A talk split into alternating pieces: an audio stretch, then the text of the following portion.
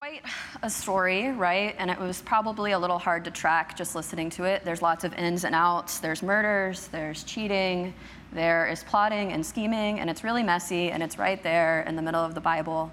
And it's something that we in the church, or those, maybe y'all don't consider yourselves in the church, maybe you're people who've left the church because of that sort of stuff being there in the Bible, and it just doesn't make sense. It just doesn't feel right. Why is this holy book filled with murder and adultery and violence? And I think that's a really good question. And in my sermon today, I'm going to do my best to address that. And I think it warrants um, somewhat of a content warning is that I uh, will, in this sermon, directly mention and discuss sexual assault and rape because it's hard, it's not so clear in that translation of this story. But as I work through the story, I think it becomes clear that's what's happening. David has raped Bathsheba, and that's something that if we're going to be a part of this tradition, if we're going to grapple with, um, we'll have to grapple with it openly. So I just wanted to say that before I start. And so I was at a gay bar in Oakland last year when suddenly this old saying, the emperor has no clothes, suddenly made new and really terrible sense to me. As each new reports of the next days election results rolled in, the speed which I downed my whiskey and cokes was multiplying. By the time Michigan went to Trump, I was literally on the floor. Not not because I was drunk. I actually just go on the floor a lot. but, but because I re- and the reason I do this, I go on the floor, I've reflected on it, is because when I get upset, I just really need to be like low to the ground. Like I just need to be grounded, like to feel okay on a spiritual level. And oh, there's my phone, not silenced. And it's my mom asking how my sermon's going. I'm talking about being drunk, mom. Um, but I just need to be like on the floor. I just need to be safe. And in that moment, my whole world was spinning. I didn't feel safe at all. And it wasn't just that my chosen presidential candidate was losing. No, I was feeling violated because somehow my most fundamental understanding of how this world works was being shattered before my very eyes. Good always defeats evil, I thought. And that meant men who brag about sexual assault and wield words like bludgeons just, they don't win. They, they can't, they won't. And looking back now, I see how naive I was. But time and distance from that night have given me enough space to reflect on why that election and our times in general right now feel so intense, maybe that same sort of intensity for so many of us. We're living through a time where the ways that we as a society approach political issues and social issues is especially charged with a certain kind of moral energy. Whether it's capable, cable news reporting on this moment's political scandal or Facebook statuses calling out the perpetrators of that day's major uh, human rights abomination, there's just so much that we know is happening and it's bad and it's evil and it demands our outrage. And so when this election happened, I was working, and to make matters worse for me in that moment, personally, when this was happening, I was working directly with immigrants and with refugees and with people of color, formerly incarcerated people, and I myself was, of course, a woman. And honestly, what I was then was afraid. But what I didn't realize then, or if I'm being more honest, didn't take seriously then, was that fear that I felt about Trump. There was a whole population in this country, and though I have tried to understand it and still try to understand it, we have to at least take it seriously, felt that same fear and that same disgust for my candidate, for Hillary. And right or wrong, warranted or not, that's how people feel, felt, we all felt afraid. Trump evil to me, Hillary evil to them. The reality was that we were living in such different worlds. And really, that reality, that we could be living in such different worlds, was the scariest part of it all. We were all, it felt like this was this epic battle between good and evil, and nobody really knew who, what's that dude's name, Darth Vader was. And, and so, and so what I didn't realize that night at that bar, though, even beyond that, was the slow and painful recognition that this feeling of the battle between good and evil was also going on really deeply and really intimately for me inside of myself. For you see, I have this tendency to sort people into one of two bins. the good bin or the bad bin. Because for me, having those bins in mind where I can pe- put people, good or bad, and keep them separate made me feel safe. But it also put everyone, including myself, constantly at risk of being thrown away. I hadn't realized it so clearly before, but I was actually obsessed with making sure that I was a good person because I didn't want to be thrown away into that trash bin. So every second of every day for me was and still is this gauntlet of trying to be a good daughter or a good student or a good friend, a good employee. I just have to be good. I don't want to be thrown away. For me, it felt like being bad meant you're done for, that's it, you gotta go away. And so deep in my body, I felt this fear more often than not, but I didn't call it fear. I called it perfectionism, or I called it being a team player, or I called it wanting to put other people's needs first, or just like, you know, work my way into the, um, to be worthy of people's acceptance. And so this really led me to be anxious all the time, even about the most like daily tasks, like loading a dishwasher felt terrifying to me, or getting dressed, terrifying, or more serious things like speaking my mind, that was impossible. Making art, really putting myself out there and being vulnerable, no way. Talking honestly about my fears, actually, I got pretty good at that one, but I think in some ways I even did that as a safety mechanism. And so the thing is, when you're living with this belief that lovability is tied to being good, and you have this fear that you might not be good, then every moment could be that moment where you're proven right and you're found out. And so, frankly, I realized that this is an anxiety problem, and I've been working on it in therapy. But I think that this basic fear uh, I've been trying to heal from is one that so many of us suffer from. It's at the root of white, fragil- at the root of white fragility. It's that fear that if a person is called racist or if they've done something, even on, not on purpose, racist, they'll be found out and they'll be thrown away. It's at the fear, it's at one of the major obstacles that we face, even with all of this good work being done around the Me Too movement, around um, combating and actually moving past sexual violence. Because we all hear the statistic that one in four college aged women will be a victim of sexual violence during their lifetime. But what we don't so often hear is that this means that statistics show that one in 10 college aged men men we know, men in college, men maybe that we're friends with or that we love or at least that we admire, have committed sexual violence. It's not so clear. It's not they're a bad person and they're over there and I'm safe from them. We all are doing these bad things. We're all implicated in this system and we can't keep it so clearly apart. And fighting to be good, trying to appear that way, just isn't going to keep us safe. And so, this kind of thinking about good and bad people and this belief that we have to be good to be loved, as common as it may be, is not helping us. It's actually, and it's not even true. And so, last season at one of our welcome tables, we reflected on Mary Oliver's poem, Wild Geese, which opens with this explosive line You do not have to be good. You do not have to be good. It's beautiful and liberating, and I think it's just what we need to be telling ourselves and telling one another in our times right now. These words, I think, are the first aid antidote that we need to the poison of our times, but they're also disconcerting because if we don't have to be good, then can we be bad? Or are we supposed to be bad? Obviously, that's not what Mary Oliver meant, but if we don't have to be good, then what are we supposed to be?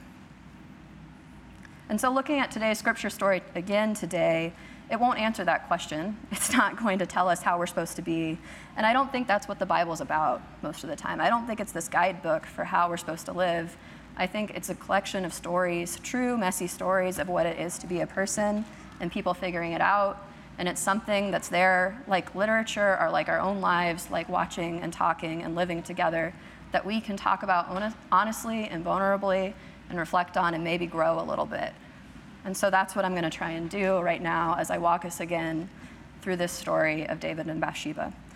Bear with me, I'm going to kind of go over it again in those details. And so the story begins by setting the scene. It's spring, and it's the season when kings go out for war. But this spring is different for King David. He wasn't going to go to war this time. He was riding high. He had just reunited Israel after a major military victory. And he was looking for a little R&R. Maybe he'd let loose and break some rules, be kind of bad for a while. And so one evening, he's enjoying a stroll on his palatial rooftop, and he catches a glimpse of a beautiful woman. And she's bathing, and he likes what he sees. So he stays and he watches, and he grows desirous of her. He leers and he creeps, and it's really already way beyond okay. But David doesn't care. He's not interested right now in being good. He, who knows, he might think he's above that. He's so powerful. And he just decides he's interested. And so he asks after this woman. He asks who she is, and the advice, or the response he got should have been stop right there, because what he heard is she's married to one of his closest generals. She's the daughter of another one of his um, close military guys. And the thing, even more than that, than adultery, is that at this time, adultery is punishable by death. And the, it would always be at this time, certainly the woman who would die from adultery, because if you're pregnant, there's no denying that it was you, whereas oftentimes men could get away.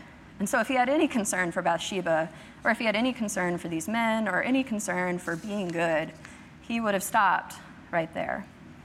And he would have well known this. Like, he was the king, he was an observant Jew, he knew the law. But David's feeling himself, and he's feeling above it. And just a few chapters earlier, he'd actually bragged to one of his other wives. He has, at this point, I think like three or four other wives. And he's bragging to her, saying, You know what? I'm just going to act as evil and bad as I want because she, she was critiquing him. She was like mad that he had done something. He said, Watch me. Like, I'll just get worse and worse. And people are still going to love me because I'm the great king. I'm the greatest. It reminds me, oh, y'all know. But. So, knowing full well what he's doing, David sends some men out to fetch Bathsheba. And the word directly translated from the Hebrew here is take. He takes Bathsheba. He takes her like an object. It's exactly the same word in Genesis when Eve um, takes fruit from the tree in the garden. It's the same word used earlier when Abram um, gives to, well, no, Sarah gives to her husband Abram their handmaid uh, Hagar in order so that she could bear them a son. This kind of taking is not, it does not con- connote any sort of respect or any sort of um, conversation. It's not ambiguous. It's, I'm in control, I'm in power, I'm doing this thing, I'm taking what I want. And even though the word used in the Hebrew to describe what happens next is ambiguous, the act is not. David rapes her. David is the king, and, power, and he's a powerful man in a uh, position of power and influence. And there was no way that Bathsheba could have said no, even if she wanted to. And so he joins the ranks of so many men before and after who use their position of power to harm someone, and specifically a woman. And that could have been the end of the story, but it's not, because one day Bathsheba realizes she's pregnant. I thought Claire was communicating to me. Sorry, oh, okay. Because one day she realizes she's pregnant. Um, and so let's be clear this is a terribly precarious situation for her. And at that time, according to some scholars, the way that a woman would know she was pregnant would be she was showing. Um, so it's clear, like there's no denying it. And so she's staring down this barrel, this gauntlet, that she's going to be called an adulterer and face capital punishment. Her choices are bleak. This is a really upsetting story obviously. But um, so her choice is to send word to her husband Uriah, who at this time, it's important to understand, would have been judge and ju- uh, jury and prosecutioner in her adultery trial. It would be up to him to either choose to pardon her or not, or, and hope that he showed mercy, or she could try to abort the child. There was that actually was an option at the time, and I would have understood that completely or she could contact David. She could speak this incredibly inconvenient and um, incriminating and just awful, upsetting truth to the person in power, and how courageous that would have been, and how difficult that would have been. And so that's what she does. Instead of contacting her husband, she sends word to David and she says, I'm pregnant. That's all she says, three words I am pregnant. And then this tangled web that I'm not going to get so much into of increasingly desperate series of events plays out. Lies and deception. It's a power play, as I read it, between Uriah and David, in which Bathsheba is but the pawn. It seems to me it's quite possible that Uriah knew what David did, and Uriah was trying to show to the whole kingdom to shame David, perhaps off the throne, perhaps so Uriah could be on the throne himself. I'm imagining, but it seems to make sense. And so, where does David find himself? Probably where he thought he would never, ever find himself ordering an innocent man's death. And it's here in our Bible, and what are we supposed to do with it? Because things went for this man who's been held up over the centuries as like the greatest king, God's beloved. That's how people talk about him in Sunday school and in like children's songs about the history of Israel. But things for him, he went from being a little bad to really bad to just plain evil. And the more that David connives to cover up his crime, the more he tries to appear good, the deeper hole he digs himself into, and he's burying himself in his own lies. And so, aside from the horror of this story, we also are living in the same kind of world. We're living in this world where David is still remembered as beloved. We're living in a world where we frequently don't want to call people that we admire, people who are our leaders, our bosses, maybe like the people who are influential in the media, or just people we like in the media, like Aziz Ansari. Like, I don't want to admit that he could. Con- um, commit acts of evil against women because I really appreciate him as a comedian. Um, Bill Clinton, right? Like, he was not so great towards women, obviously. We know all of these people.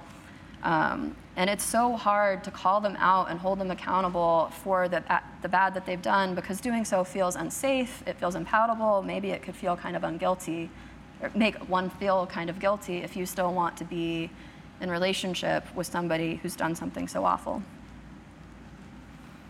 And so, what's important here is if, if we have any hope of holding people accountable, holding ourselves accountable, and actually changing the world, which I think we do. I don't mean this to be a hopeless sermon. In fact, I'm trying to gesture towards what a real hope for change might look like. But I think if we're going to do that, it's going to require getting really kind of messy in our minds and seeing the complexity that this goodness and this badness can't be so separate from one another. Because bad people, just altogether evil people with no redeemable qualities, I don't think they really exist. And if they do exist, they're super uncommon. And so we're going to have to get more comfortable being in conflict and in accountability and speaking those really inconvenient truths to people that we still want in our lives. And that's not the way, for the most part, that our justice system is set up. That's not the way that our corporate systems, as far as I understand them, are set up.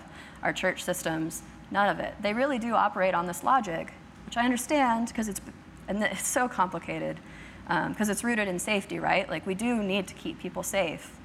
And so we have to have these standards, but at the same time, these very standards that we're trying to create can make it so hard to really bring light to the issue because people also need to feel safe enough to want to be transformed.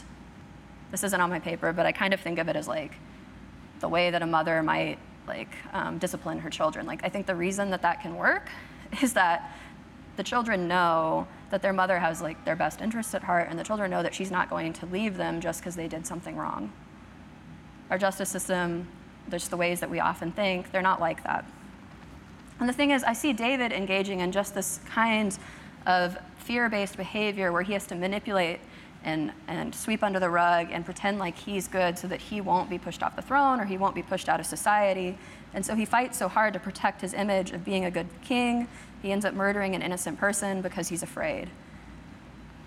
And what's more, he actually turned out to be right with that gross, disgusting thing he said to his wife. People still love him, people still praise him because we don't have the moral vocabulary to talk about these complex issues.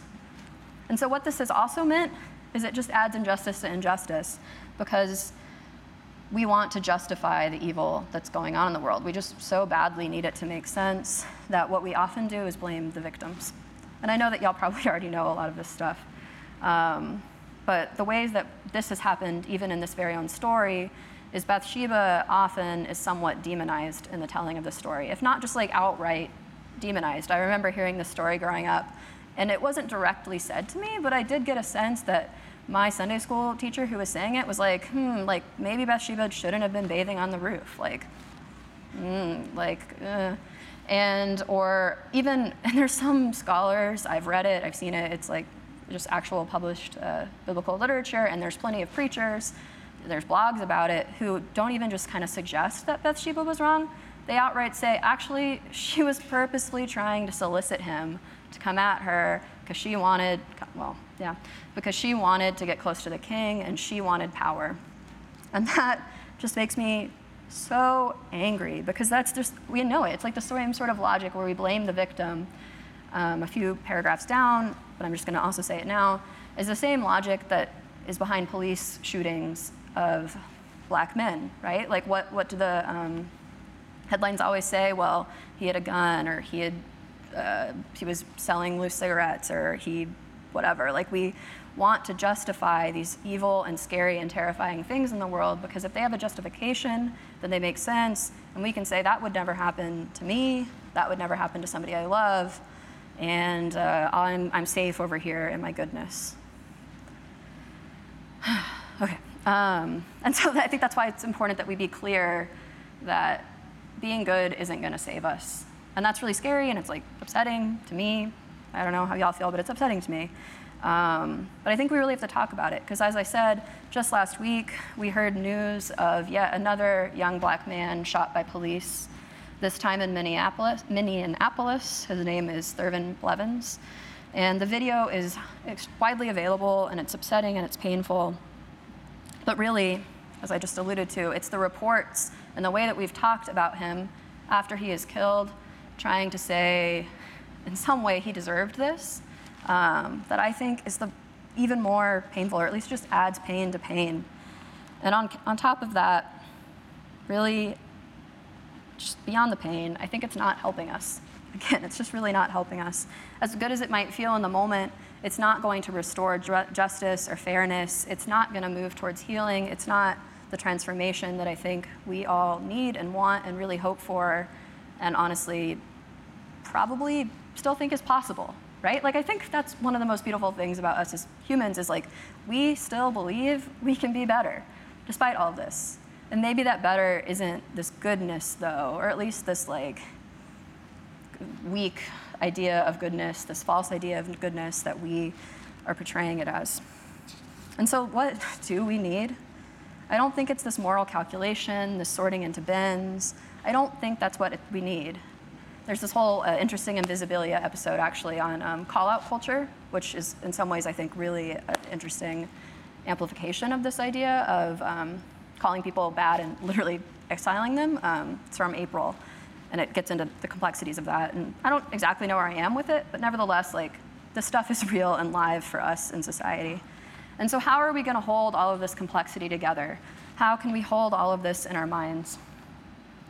I think what's really hard about that is it's going to make us feel vulnerable and it's going to make us see the pain that we're probably causing to, actually, we're certainly causing to. And I don't want to flatten out the sorts of pain that we um, acquiesce to or, you know, are just a part of a system in and that we actually um, commit. Those are different, but in some ways, seeing the connections there might point us in the direction of transformation. And so I think the first step in our healing is really just to lament how hard and how sad and how painful all of this is. What if instead of pointing our fingers and laying blame as a society, we just felt the sadness together? What if we just came to church and sang a sad song? Like, there's something really important to that. What if we went to a prayer vigil? Also important. What if we could look at our world and our leaders, such as Donald Trump, could say things like, I'm sorry, I messed up, or I don't know, or hmm, maybe I should have reconsidered that. Or the Wall Street leaders who, behind this complicated housing crisis, could say, yeah, it's really I feel bad that in some way I was a part of this huge complicated system. I didn't even mean to do it, but like people lost their homes and that's a problem and I'm sad and like maybe we could do something about it. Because one of the comforts of this really messy, if there's anything comforting about it, story of David and Bathsheba that we read today, I think it's this. It's at the end of what we read today says that God was really angry with David for what he had done. That's what God sends a prophet, and that prophet says to David, You messed up. And kind of amazingly, David agrees. And uh, God is angry too. God is on the side of justice. God is on the side of the oppressed. God is on the side of the marginalized. And even more specifically, the way that God sent that message to David, I think, points us further along the way practically. This point I'm trying to make of how we're going to get there. God doesn't say, You're done with forever, David. Like, bye, I don't love you. Yeah. God's like angry at this action. And Brene Brown, she's amazing, talks a lot about like the difference between shame and guilt. And if we can point at actions, that's this guilt thing that can lead towards transformation. And I think that's also what this logic of Christianity, which frankly has been, and it just makes me so upset and angry, um, misused to be put in this shaming situation. Like, we all know it, like Christianity is just shaming people left and right. But I think if we look more closely at our Bible, if we learned more from the theology, the, th- the theologians, the mystics, all of these people who have been really deep in this tradition, it's about holding together the fact that we're all gonna mess up. We're all sinners, and yet we're still all here in community. We're still all here um, together. We're still all here. In fact, the only agents that God has to do God's work in the world is us, these imperfect agents, and that God is still the one who will work through all of our messiness and all of our bro- brokenness and all of our fractures. And somehow it's even maybe through those places that God I don't know, I get like a little woo woo, but I really think it's something about like it's through those places, through our vulnerabilities, that God works in the world. And if it weren't for us as these broken vessel like creatures, this goodness that we have in the world, I don't know if it would be possible. Like life itself is the goodness, right? Like we know that. We know the moments of joy and beauty and love that are right there in the midst of the pain.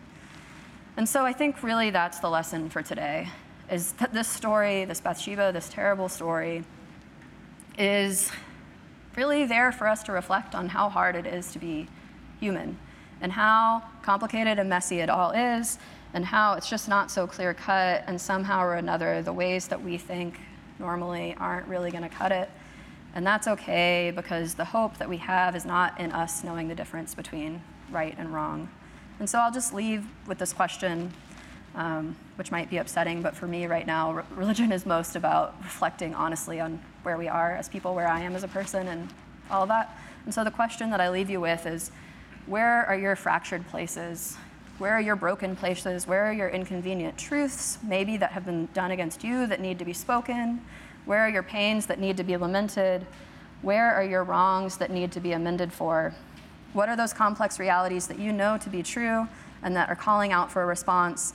And what are you going to do with them? because it's precisely there in those scary places beyond the headlines and beyond the false safety of our trying to be good. Because in reality, our goodness so often the not becomes either a tool or a cage, a tool to oppress other people, to you know, throw at other people and say, I'm better than you, or it becomes a cage that we make ourselves tiny into so that we have almost no voice anymore, as it usually has been for me and a lot of other people, I'm afraid. Um, but this goodness isn't going to save us. And what is going to change the game, what's going to bring healing and real justice, is that, um, I don't know, this vulnerability, this honesty, this belief that actually saying something's wrong and trusting that it's wrong is going to make a difference. And when we look there and we discover this goodness, I'm pretty sure we'll find it. It's just not going to look like this white, shiny king or this super nice, agreeable person that we think we're supposed to be in order to be good, it's going to look a lot different. Amen.